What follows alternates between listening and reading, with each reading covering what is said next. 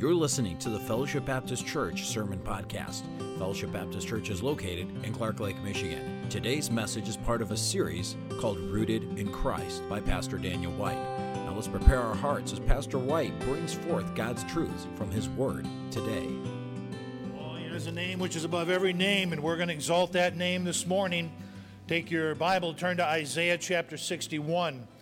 During our Sunday school hour, uh, Pastor Evans was hanging out right around Isaiah chapter 61. I said, Jim, don't go there. Don't go there. He went ahead, he went after, but he didn't hit chapter 61. Praise the Lord. Isaiah chapter 61. I've entitled the message this morning, Jesus, the healer of broken hearts. Isaiah chapter 61.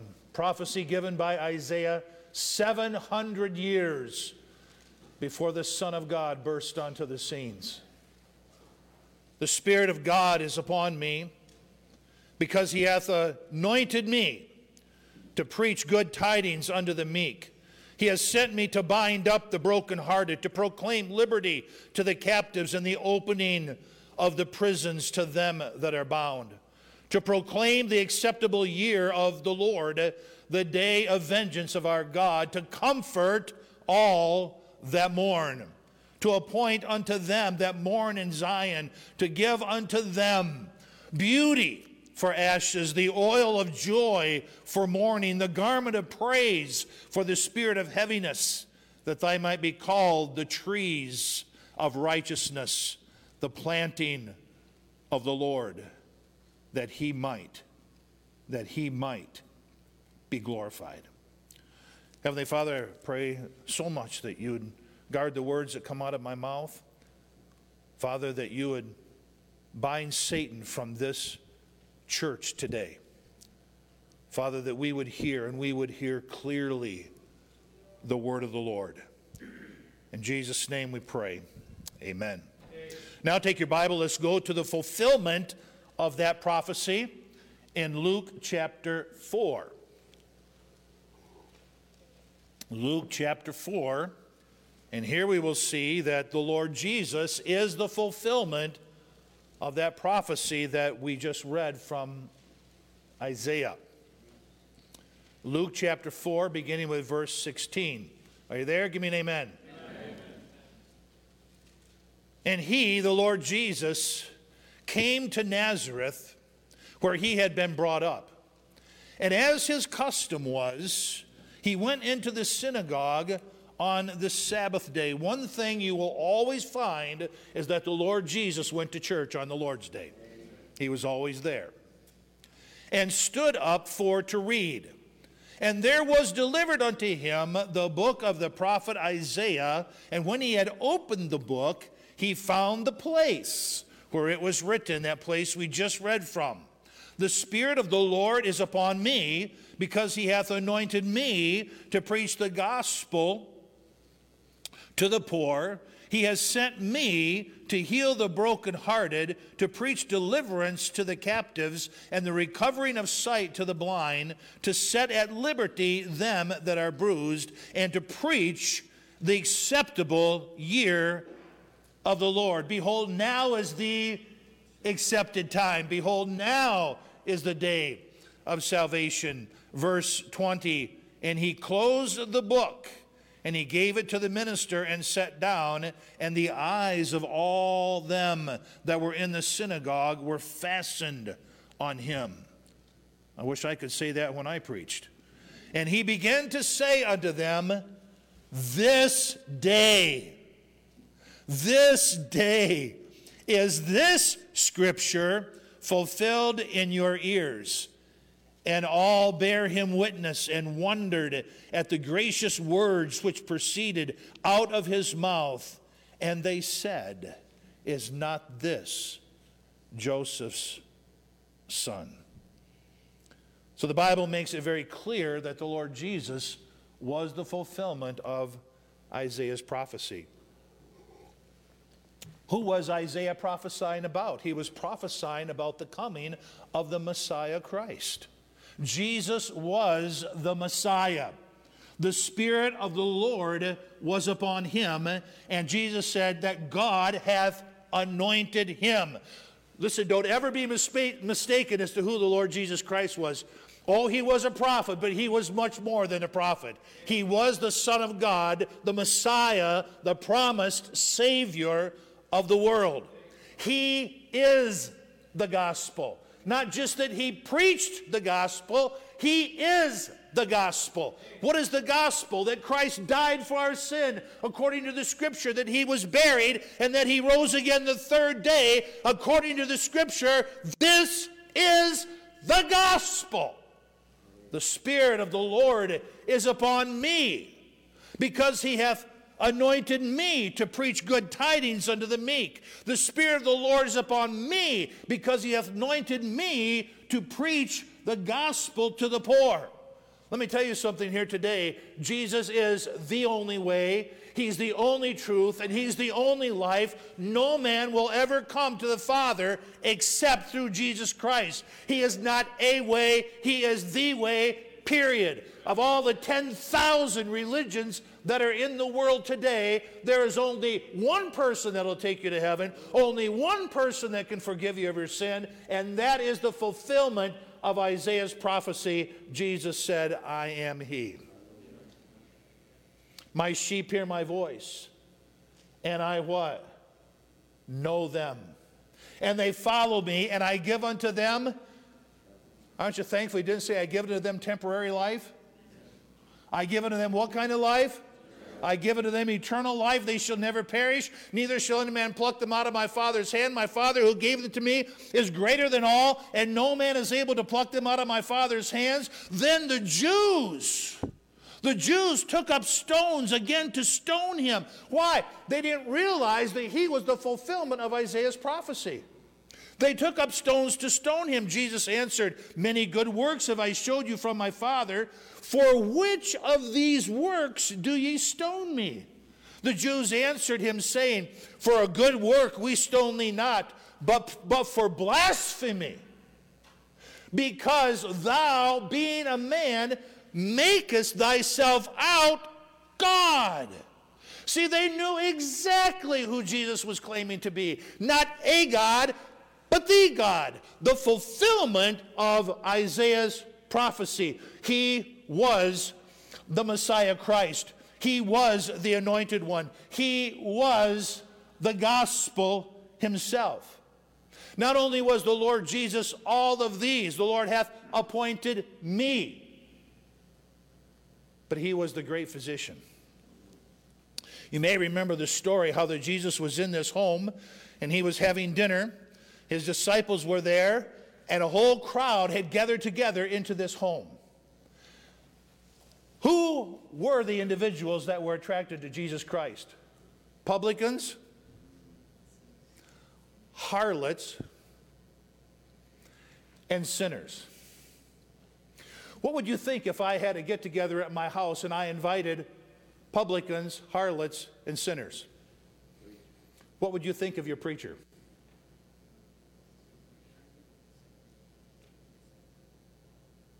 Something to think about, isn't it?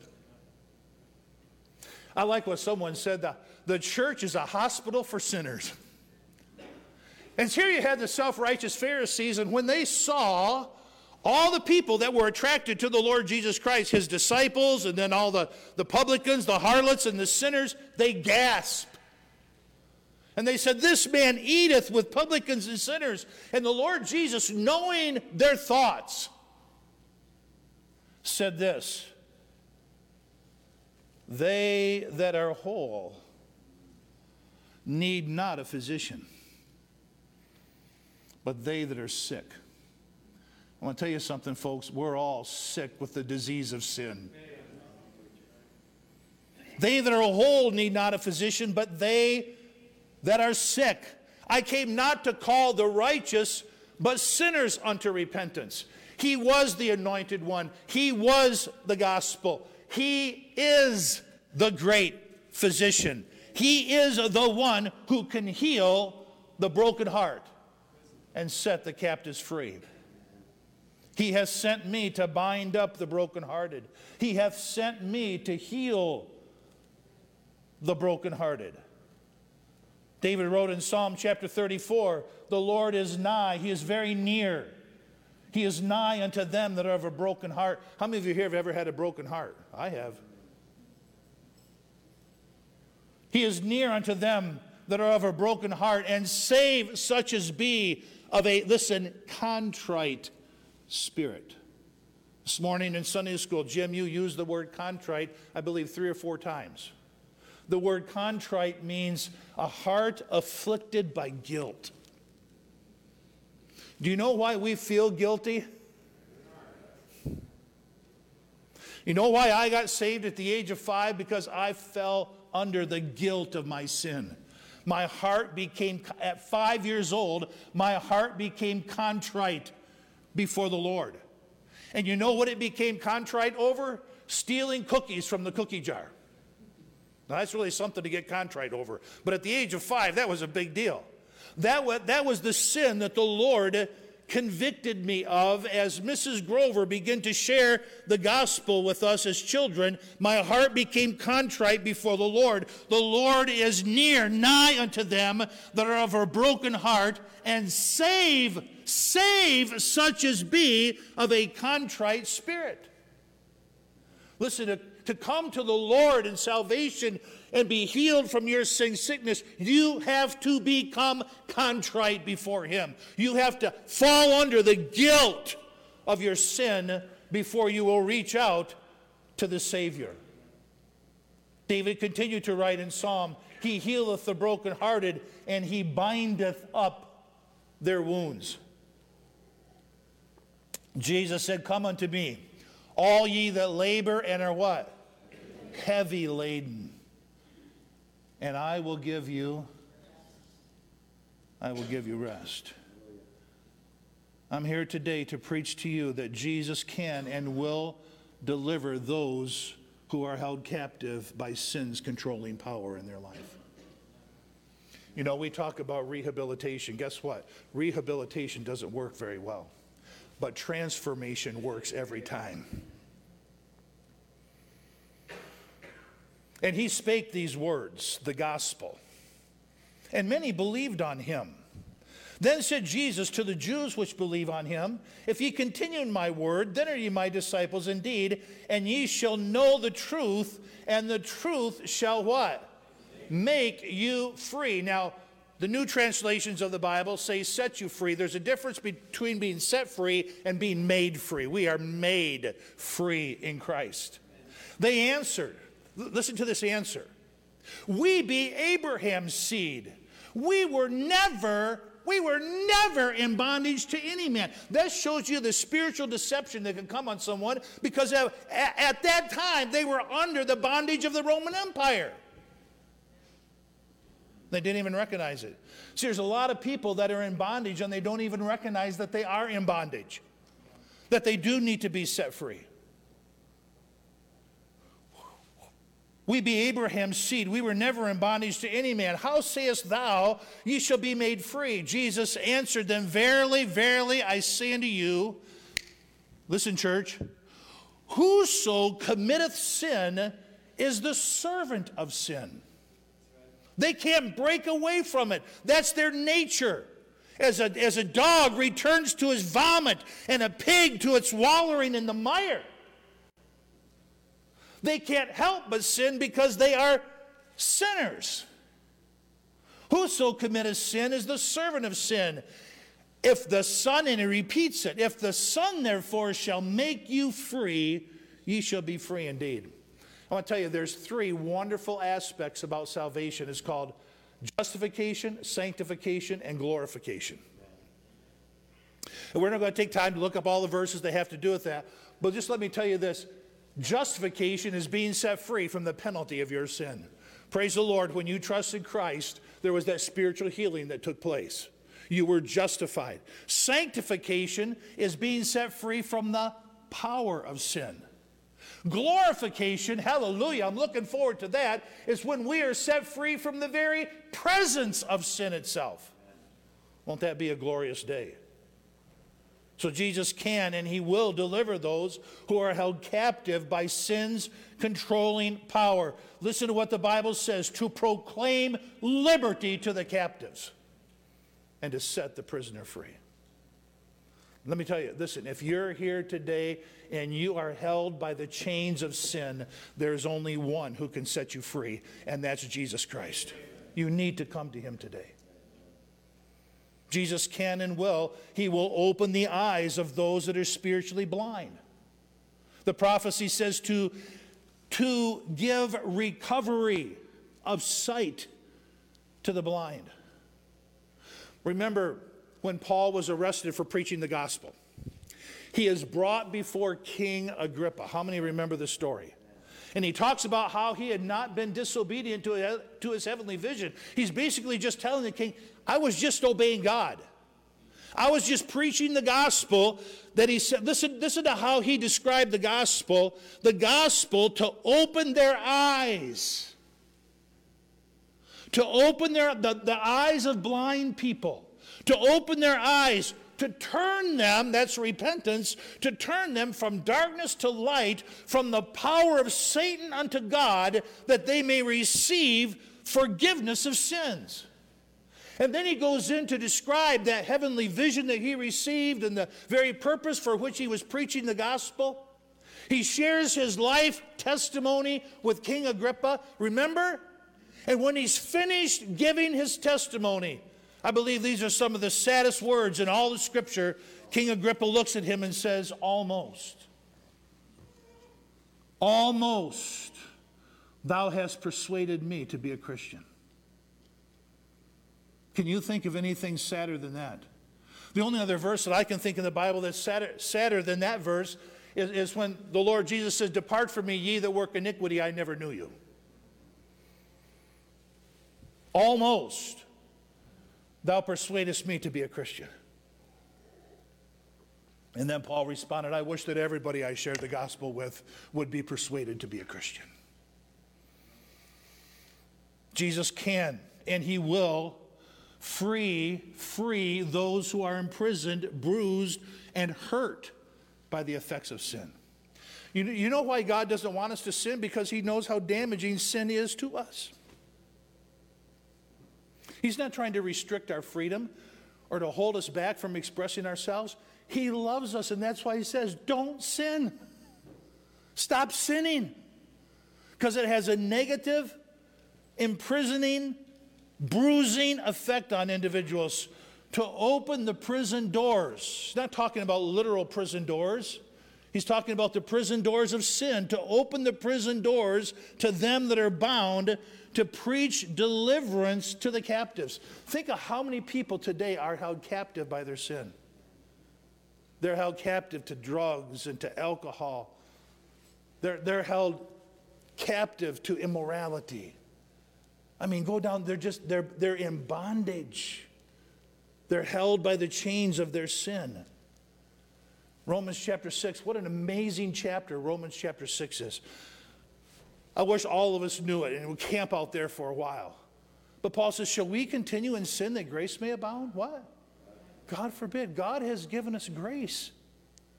We don't have to live in the bondage to sin as believers. He goes on to say there in this chapter that the body of sin might be destroyed, that henceforth we should not serve sin. Now, if you're unredeemed, if you've never come to Christ for salvation, I understand that. But if you have come to Christ for salvation, that old man that you used to be is dead. He has been crucified. I am so sick and tired of hearing that old man is still alive in your life. That old man is not alive in your life. He, you have been redeemed by the shed blood of the Lord Jesus Christ. You're not dragging him around anymore. You are a new creature in Christ. Stop using that old man as a reason, as an excuse for living living in the bondage of sin. You have been set free. That the body of sin might be destroyed. Why? Because the old man was crucified with Christ. That henceforth we should not serve sin. For he that is dead, that old man is dead, is free from sin. Reckon yourselves therefore to be dead indeed unto sin, but alive unto God through Jesus Christ our Lord. Let not sin therefore reign in your mortal body. He goes on to say that we have been made free from sin. Being made free from sin, we have become the servants of righteousness. And we should have our fruit unto holiness. Unto holiness, a very unpopular doctrine today. Our fruit unto holiness and the end, everlasting life. So Jesus can and he will set you free from that imprisonment, from that bondage, from being bruised and hurt by the effects of sin in your life. If I could ask for testimonies to be given right now, many of you could stand and give a testimony of how sin so damaged your life until you turned it over to Jesus Christ. Jesus can and will give you beauty for ashes. You know, when something turns to ashes, it's completely destroyed. Think of how people have completely destroyed their lives. He will take a destroyed life, a life of ashes, and He can bring beauty from it. Only the Lord can do that. He can take mourning and in its place give you the oil of joy. He can give you an armor, a, a garment of praise for the spirit of heaviness. Next, I can't wait till next next week's message is a lot better than this one. I can't wait to get to next week's message because we're going to delve into what does it mean that he will exchange ashes for beauty, mourning for the oil of gladness, to exchange that garment of heaviness and give us a garment of praise. You need to make sure you're here next week for that. But Jesus will strengthen you. If you go back to Isaiah, go back to Isaiah chapter 61. And look at the last ending of that verse 3. But Jesus can, He will strengthen you, and He will make you like a tree. Some of us are more like reeds. But He said, I will make you like a tree a what kind of tree? A tree of what? I can't hear you. What? A tree of righteousness. As that exchangement takes place, he said, I will make you a tree of righteousness, the planting of the Lord. Psalm chapter 1 Blessed is the man that walketh not in the counsel of the ungodly, nor standeth the way of sinners, sitteth in the seat of the scornful, but his delight is in the law of the Lord, and in that law shall he meditate day and night. He shall be like a tree planted by the rivers of water, the planting of the Lord, he will be like a tree planted by the rivers of water that bringeth forth his fruit in his season. His leaf also shall not wither. Listen to this, and whatsoever he doeth shall prosper. When I think of the Lord taking us who are, we're, we're, we're so weak and we're so frail, but he comes in with his strength and he strengthens us. I think about this willow tree that we used to have in our backyard when we lived at Lansing Avenue. Many of you have been to our former residence. We had a pond in our backyard. Back in 2000, 74,000 gallons of gasoline spilled into that pond in our backyard. That's where everything was stopped and everything was dammed so it wouldn't go down into the Grand River. And uh, they brought in all kinds of heavy equipment. Now, this, this tree was a willow tree. And this tree was one of the largest trees I've ever seen in my life.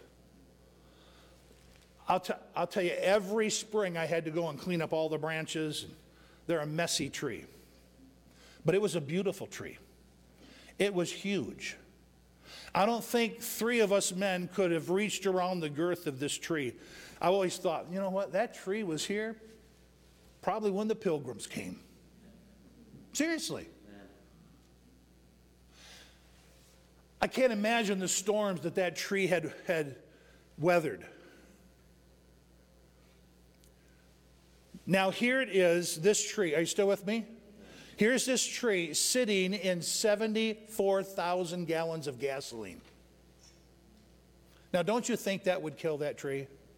I mean, that, that is exactly what I thought. This gas spill is going to kill that tree. Then they came in with all their heavy equipment. They had backhoes in there, they had bulldozers in there, and we were watching them as they were cleaning out this pond and taking everything away in contaminated barrels, putting it into a, a, a landfill waste area. And I watched as this bulldozer operator flung his bulldozer around and took a huge gouge out of, out of the side of, of that tree. And this is what I thought that's it. there is no way this tree is going to survive sucking up all that gasoline and this huge gouge that was taken out of that tree. But you know what? That tree is still standing there today. It is amazing. And if you would go and look at it, you could hardly see where that bulldozer operator gouged the side of that tree. I want to tell you something. If you'll turn to the Lord with all of your heart, through all the trials and adversities in life, you will be like a tree. You will be strong in the Lord and in the power of his might. David said, My soul melteth in heaviness. Strengthen thou me according to thy word. Lord, man, I need you. I need your strength. I need to be that tree of righteousness. I need to be that planting of the Lord. But the God of all grace, who hath called us into his eternal glory by Christ Jesus, after that ye have suffered a while, make you established, strengthen, and settle you. For this thing, Paul said, I besought the Lord thrice that it might depart from me. But he said, My grace is. You want to be like a tree? You want to be someone who's not tossed to and fro and carried about by every wind? That's what I want to be. I don't want to be a wind that blows over in the storm and is uprooted. For this thing I besought the Lord thrice that it might depart from me, and he said unto me, My grace is sufficient for my strength, not our strength. My strength is made perfect in weakness. Paul said, my, his response, Most gladly, therefore, will I glory in my infirmities, that the power of Christ may rest upon me. Therefore, I take pleasure in infirmities, in reproaches, in necessities, in persecution, in distress for Christ's sake. And then he ends it, For when I am weak, then I am what? I am that tree planted by the rivers of water. The planting of the Lord. I thought, this is what I'll do. I'm going to look up that word strengthen in the Bible. How many times have some of you been down slowly and said, Man, I need the Lord to strengthen me? Man, I need Him to help me. So I looked up that word strength and I read every reference to strength in the Bible, and this is what I found. I found that God promises that He will strengthen our He will strengthen our hands, He will strengthen our arms, He will strengthen our mouth, and He will even strengthen our heart. If you're here today and you, need, you feel weak and vulnerable and frail, I'm here to tell you if you'll draw upon the Lord, He'll draw nigh unto you. And He will strengthen you and He'll make you like that strong tree. Fear not, for I am with thee. Be not dismayed, for I am thy God. I will. Did He say, I may? He said, I will strengthen thee. I will help thee. I will uphold thee with the right hand of my righteousness. So I'm here to tell you today if you have a heavy heart, if you need an exchangement to take place, that's what we're going to talk about next week God's exchange program. If you need an exchange to take place in your life, if you need beauty for ashes, if you need the oil of joy for your mourning, if you need to be clothed with the garment of praise, the same promise that God gave to the nation of Israel, we can claim it today. You want to know why? Because their God is our God. He is the same. Come on now. He is the same yesterday, today, and forever. Israel's God is my God. What he promised them, he promises me as well. If the Lord Jesus Christ is your Savior, you have these promises that you can cling to. And this is what I'm going to tell you here today. You need to embrace them. You need to embrace the promises. Listen, if you don't embrace them and live according to them, you will not be a tree of righteousness. You would, listen, you will literally be, be blown over. How many remember the little parable that Jesus taught about either your life can be built upon a rock or it can be built upon the sifting sands of this world? When the winds come and the storms blow and beat upon the house that's on the rock, it stands firm. Why? Because it's like that tree, the planting of the Lord. It is rooted in Jesus Christ. I'm here to tell you today get your life rooted in Christ. And no matter what the storms are, you'll stand. The me. The Spirit of the Lord is upon me, because he hath appointed me to preach the gospel to the poor. Who's the me? Hello? Uh, Lord, are they here today or uh, who's the me? He's the me. The Spirit of the Lord is upon me because he hath appointed me to preach the gospel to the poor. He has sent me to heal the brokenhearted, to deliver the captives and recovering of sight to the blind, to set at liberty them that are bruised by sin, to preach the acceptable year of our Lord. He closed the book, gave it to the minister, set down, the eyes of all them were fastened upon him. And he said unto them, This day is the scripture fulfilled in your ears. Then Jesus goes into a message. And as he began to preach the message of who he was and why he came, if you'll get to the end of that chapter, you'll see what they did. They drove him out of the city. Either you are going to drive Christ out of your life, or you are going to embrace him today. You're going to have one or two responses.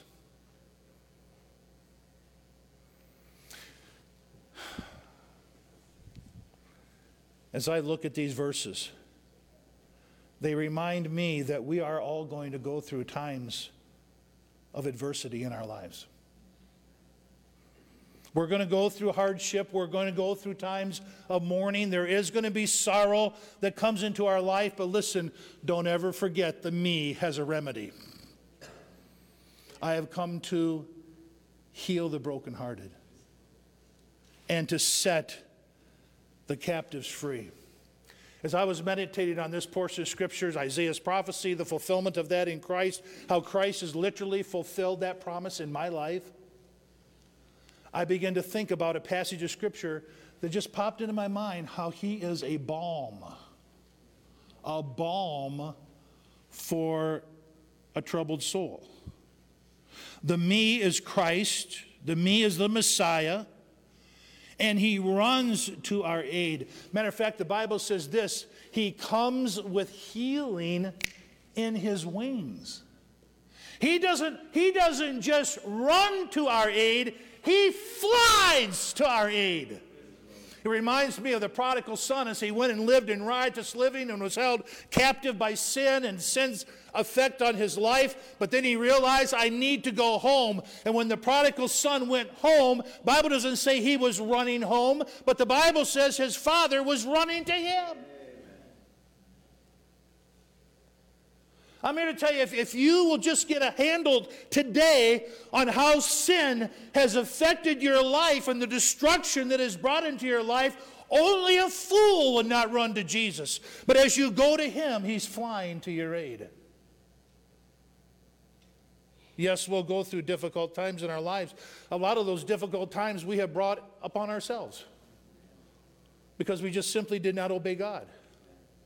But whether we've brought it upon ourselves or other individuals have brought it into our life or it's just the culture in which we're living, Jesus is a balm.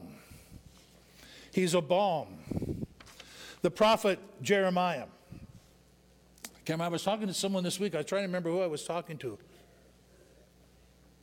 Rob, was that you? Were you the one that had been reading the book of Jeremiah? Okay, you were the one. It just came to me just like that. As Rob and I were talking about the book of Jeremiah, it's like you're reading about the United States of America.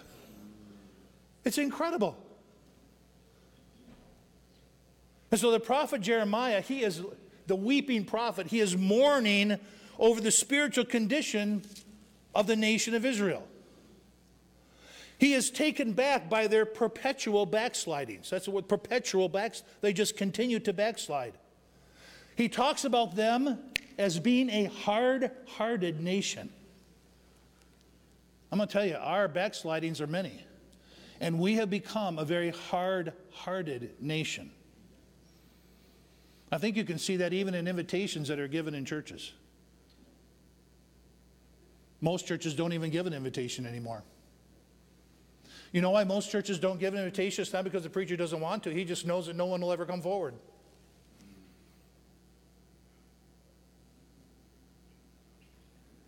Their hearts have become hard.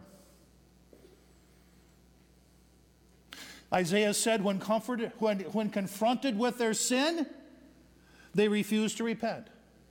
They hold fast to their deceit. They rejected the word of the Lord. The false prophets were prophesying peace, peace, when there was no peace. They had committed abominations and were not ashamed, neither did they blush. I couldn't help but thinking of abortion and sodomy. We can't even blush over these sins anymore. And now, those of us who stand against those sins, we are the immoral ones?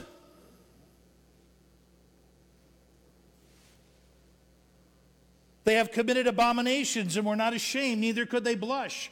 In their thirst for God, God gave them gall to drink because they had sinned against the Lord God. They looked for peace, but none came. Isn't that exactly what we're doing today? We're looking for peace. It's not coming. They sought healing, but only experienced trouble. They were spiritually blind and knew not that this was the judgment of God upon them. We don't even realize that God's hand of judgment is upon our nation. Here's, here's what's happened to our nation. As God has removed his hand of blessing, it's given Satan free course to run.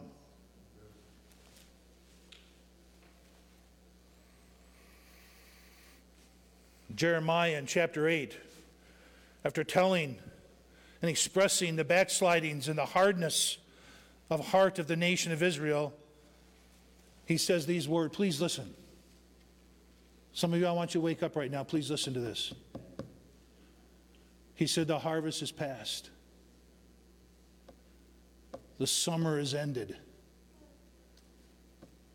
and we are not saved. for their hurt. For their hurt. They didn't realize how their sin was hurting them.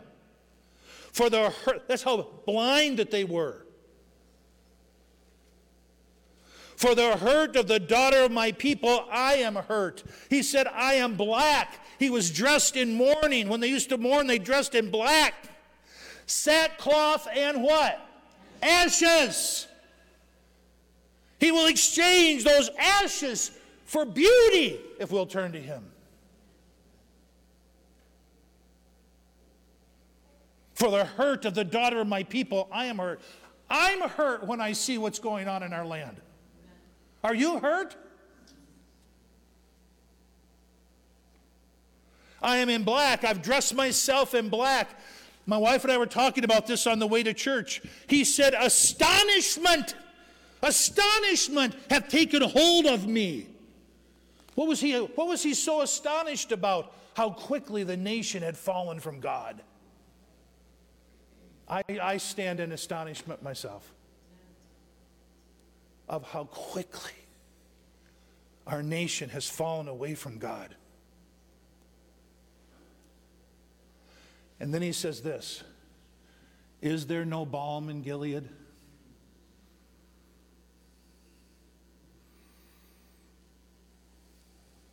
Is there no balm in Gilead?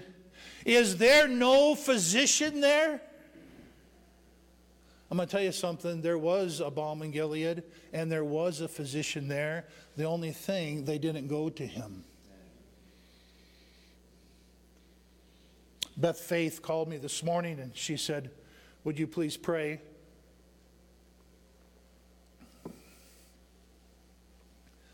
One of her children had woken up with a huge swelling on the side of their face right here. And so she didn't know what to do. She said, Would you pray for Everest? She said, The only thing I know to do, I need to take him to the hospital.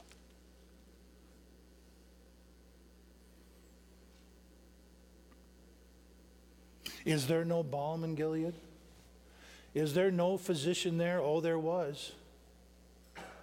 But they didn't go to him.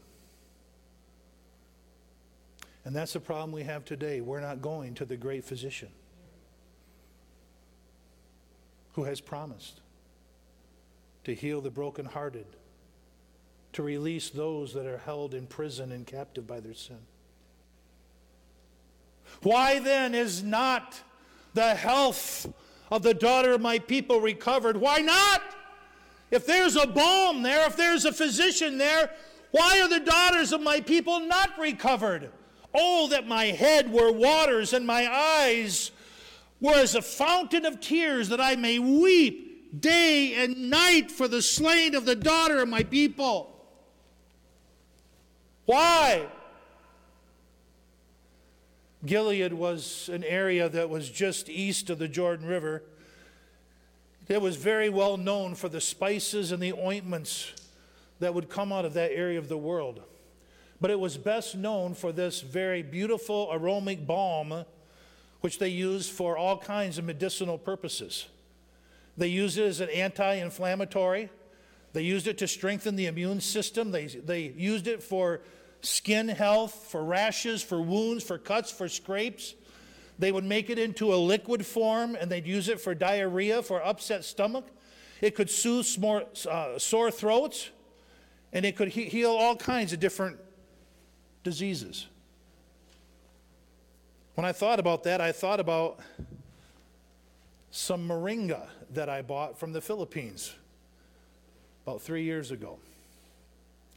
The reason I bought it is because when I go to the Philippines, I'm preaching three, four, five times a day. I lose my voice. Someone said to me, so, Boy, Pastor, your voice is strong. My voice is strong, but it's not enduring.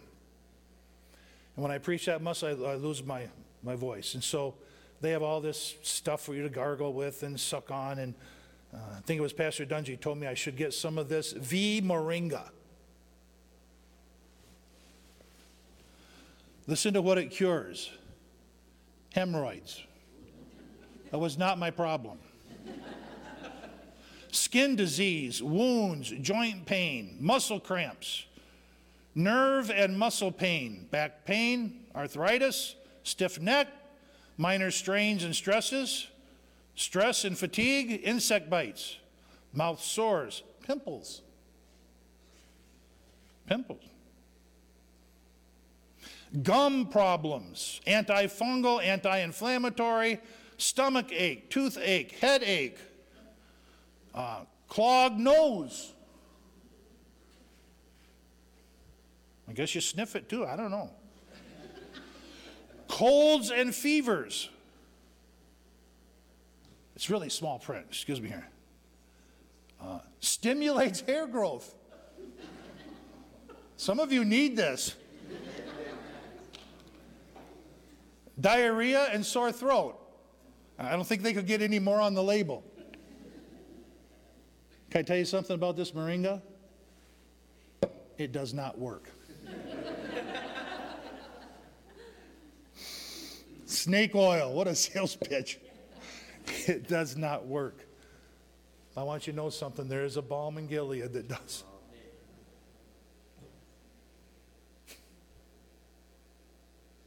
Remember the song, There is a Balm in Gilead? There is a balm in Gilead that makes the wounded whole.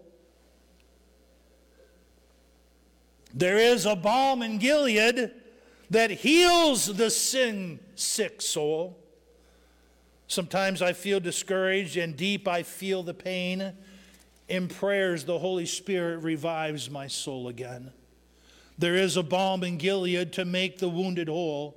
There is a balm in Gilead to heal the wounded soul. You know how I know that this doesn't work? Because I tried it. You know why some of you think that Jesus doesn't work? You've never tried him.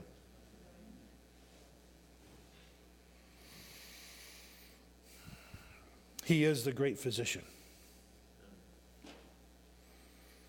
He can and will heal this sin sick soul. But Jeremiah said they refused. He was there. He wanted to be their physician. O Lord, are not thine eyes upon the truth? Thou hast stricken them, but they have not grieved. Thou hast consumed them, but they have refused to receive correction. Well, that reminds me of a lot of people. They have made their faces, listen, harder than a rock, and they refuse to return.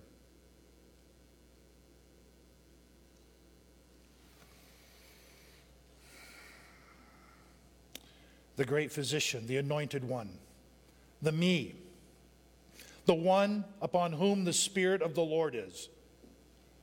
He wants to anoint you with that balm of healing. Maybe it's a balm for salvation.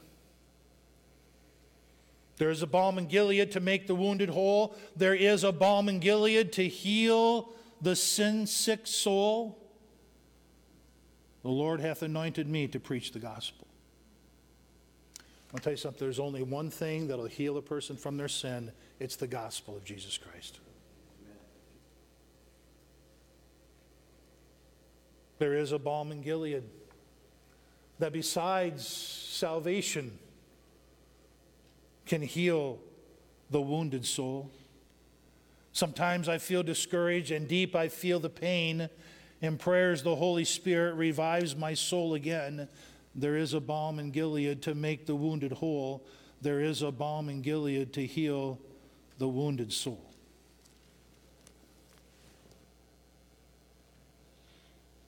The wounded soul.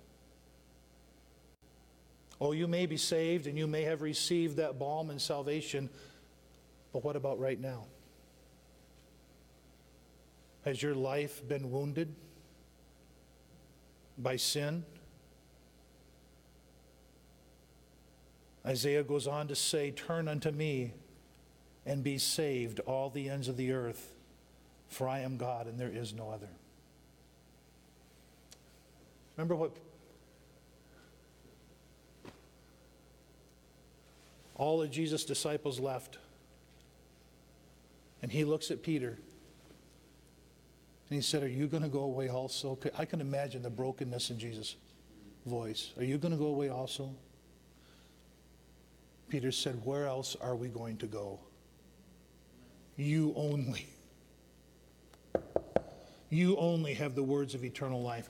Will you just stop trying all the things that the world tells you to try because it does not work?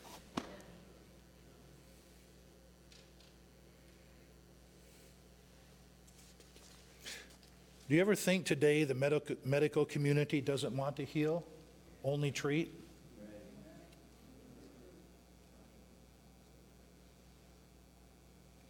Jesus doesn't just treat, He heals. He has borne our griefs, He has carried our sorrows.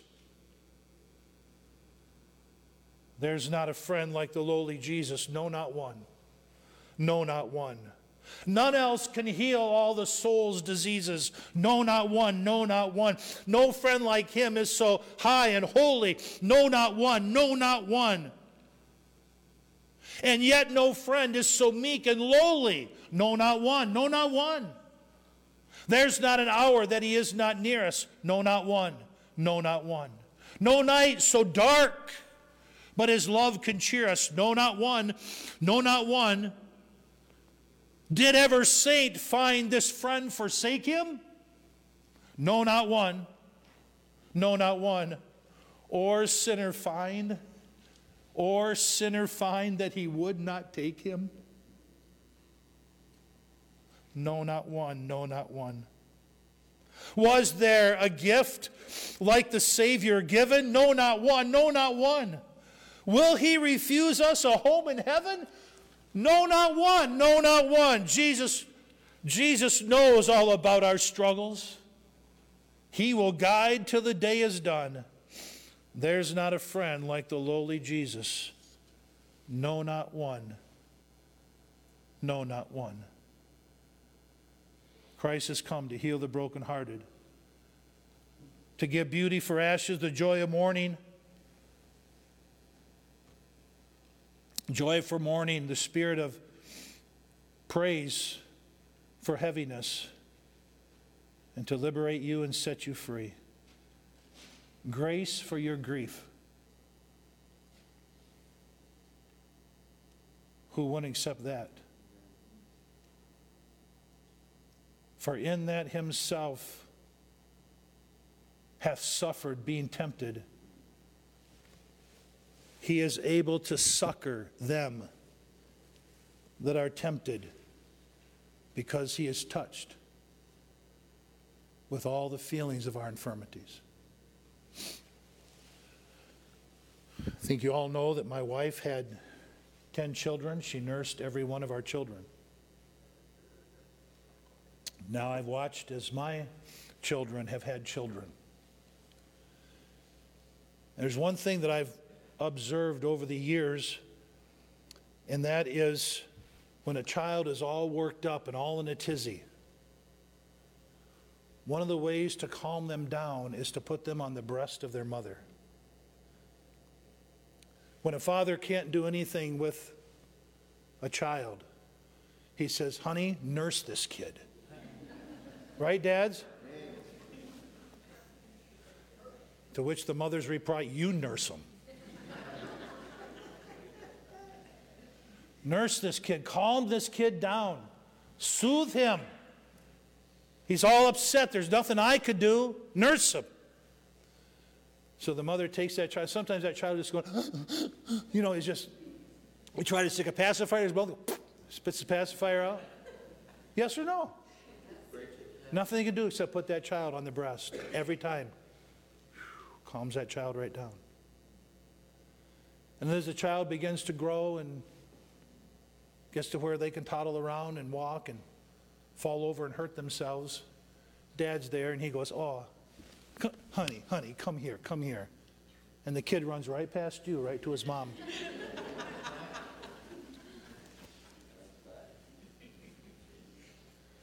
you know why? Because that kid knows who to go to. That kid knows who can calm the troubled soul. They won't go to you, but my, they'll go to mom. Is there a heart or bound by sorrow?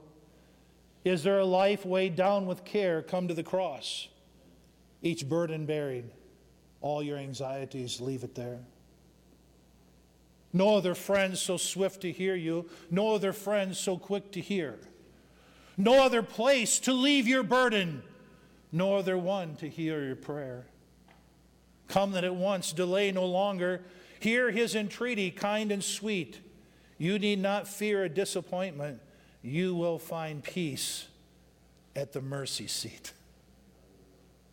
All your anxiety and all your care, bring to the mercy seat. Leave it there.